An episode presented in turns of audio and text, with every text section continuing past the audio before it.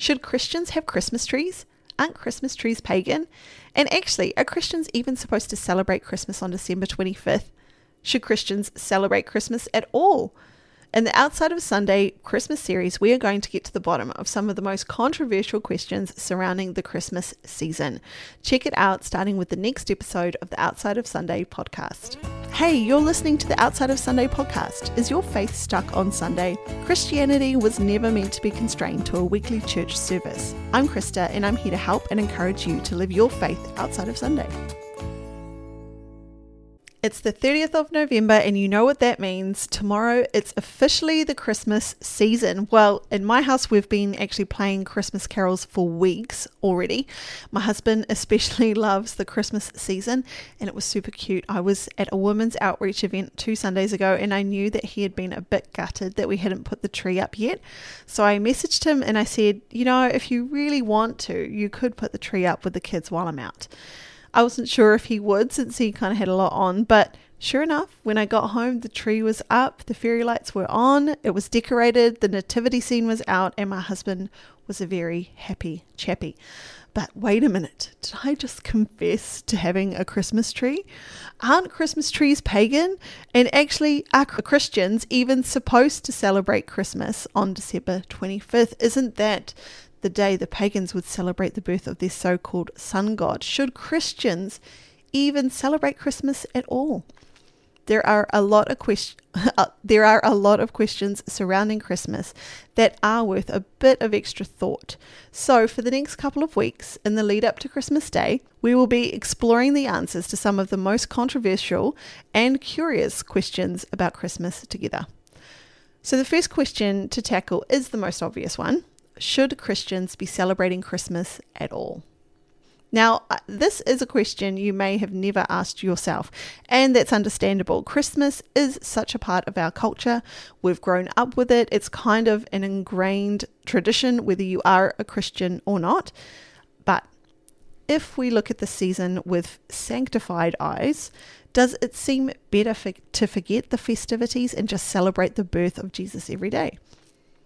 I've had friends share with me their qualms about Christmas in the past, qualms, and it seems there are many reasons why perhaps not celebrating Christmas is actually the way to go. So let's just put everything on the table, all the arguments that I could find anyway, of why Christians should not celebrate Christmas. Okay, the first argument against. You guessed it, paganism isn't Christmas based off a pagan celebration and therefore we should not engage with it at all? Let's see what gotquestions.com, which is a very reliable online Christian resource, has to say in their article titled Should Christians Celebrate Christmas? One argument against Christmas is that the traditions surrounding the holiday have origins in paganism. Searching for reliable information on this topic is difficult because the because the origins of many of our traditions are so obscure that sources often contradict one another. Bells, candles, holly, and Yule decorations, so Yule is like foresty decorations, are mentioned in the history of pagan worship, but the use of such in one's home certainly does not indicate a return to paganism. So, we are right to think that there are items and traditions surrounding Christmas that have been used in the past for pagan worship, but the writer of that article says that we can't know for sure if their origins are pagan. And that's something that I did a bit of research on myself, and I found the same. I came to the same conclusion as that writer. There are so many conflicting rep- reports and accounts, it's just impossible to know. But for example, I'm sure people were using candles before the pagans started using them for worship purposes but it's almost like a smoking gun, isn't it? These Christmassy items and decorations, the candles, the bells, holly, these, the trees, the truth is that they were used in pagan worship. So, how could we ever use them to celebrate Christ's birth? And this is when we arrive at a little place I like to call the slippery slope if we are to say that any kind of item or decoration that has ever been used in the past for pagan worship cannot be used by Christians at Christmas time, where does it end? If that If that's the stand we decide to take, we would have to rid our homes of any candles, bells, and forest themed decor. Say goodbye to your pine essential oils and decorative candles. I mean, that's where it would lead. It's clear to see that this kind of reasoning could potentially lead to a never ending list of items banned in a Christian's home. I mean, even the Satanic Bible is printed with ink and paper. So, do we ban ink and paper or printers? At the end of the day, these are just objects. It's the hand that's holding them, the intent of the person who uses them, that assigns its purpose. Another objection to Christians celebrating Christmas is the fact that the Bible doesn't give us the date of Christ's birth. Let's go back now to the Got Questions article, and it says December 25 may not even be close to the time that Jesus was born, and arguments on both sides are legion, some relating to the climate in Israel, the practices of shepherds in winter, and the dates of Roman census taking. None of these points are without a certain amount of conjecture, which brings us back to the fact that the Bible doesn't tell us when Jesus was born. Does not knowing when Jesus was born mean we shouldn't celebrate Christmas? Now, I actually think this is a pretty fair point. I mean, look at Easter. We know exactly when Jesus died and was resurrected, thanks to the fact that the Bible records that Jesus was arrested just after Passover. So we celebrate Easter knowing that these are the days the events actually took place. Therefore, does not knowing the exact date that Jesus was born automatically mean we shouldn't celebrate it? I'll let you know my thoughts on that in a moment, but before I do, let's get to the final objection to Christians celebrating Christmas, and that is this the fact that the world celebrates Christmas. Reading now from gotquestions.com. Some Christians say that since the world celebrates Christmas, although it is becoming more and more pr- politically correct to refer to it as the holidays, Christians should avoid it. But that is the same argument made by false religions that deny Christ altogether, as well as cults such as the Jehovah's Witnesses, who deny his deity. Those Christians who do proclaim, uh, who do celebrate Christmas, often see the occasion as an opportunity to proclaim Christ as the reason for the season among the nations and to those trapped in false religions. And that's the category that I fall in. I personally don't think it matters if we don't know the exact date of Christ's birth. It's a time to recognize and proclaim with joy and thankfulness the gift of our Saviour's birth, more so than we would any ordinary day. Christmas literally means Christ's Mass, the celebration of Christ's birth. And yes, Christmas is huge all over the world. Literally, millions of people celebrate Christmas. So let's tell them why.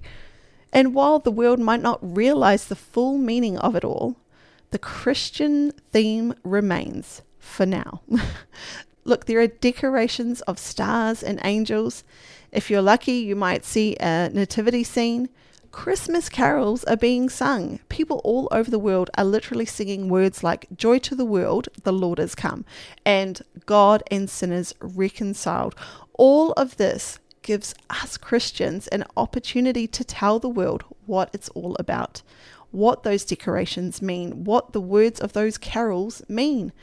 There would be no Christmas without Christ.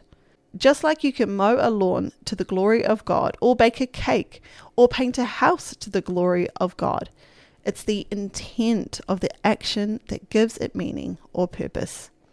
So I think we can decorate a Christmas tree, our house, to the glory of God. We can exchange gifts to the glory of God and for the joy of giving to others and also as a reminder of the gift of the gospel.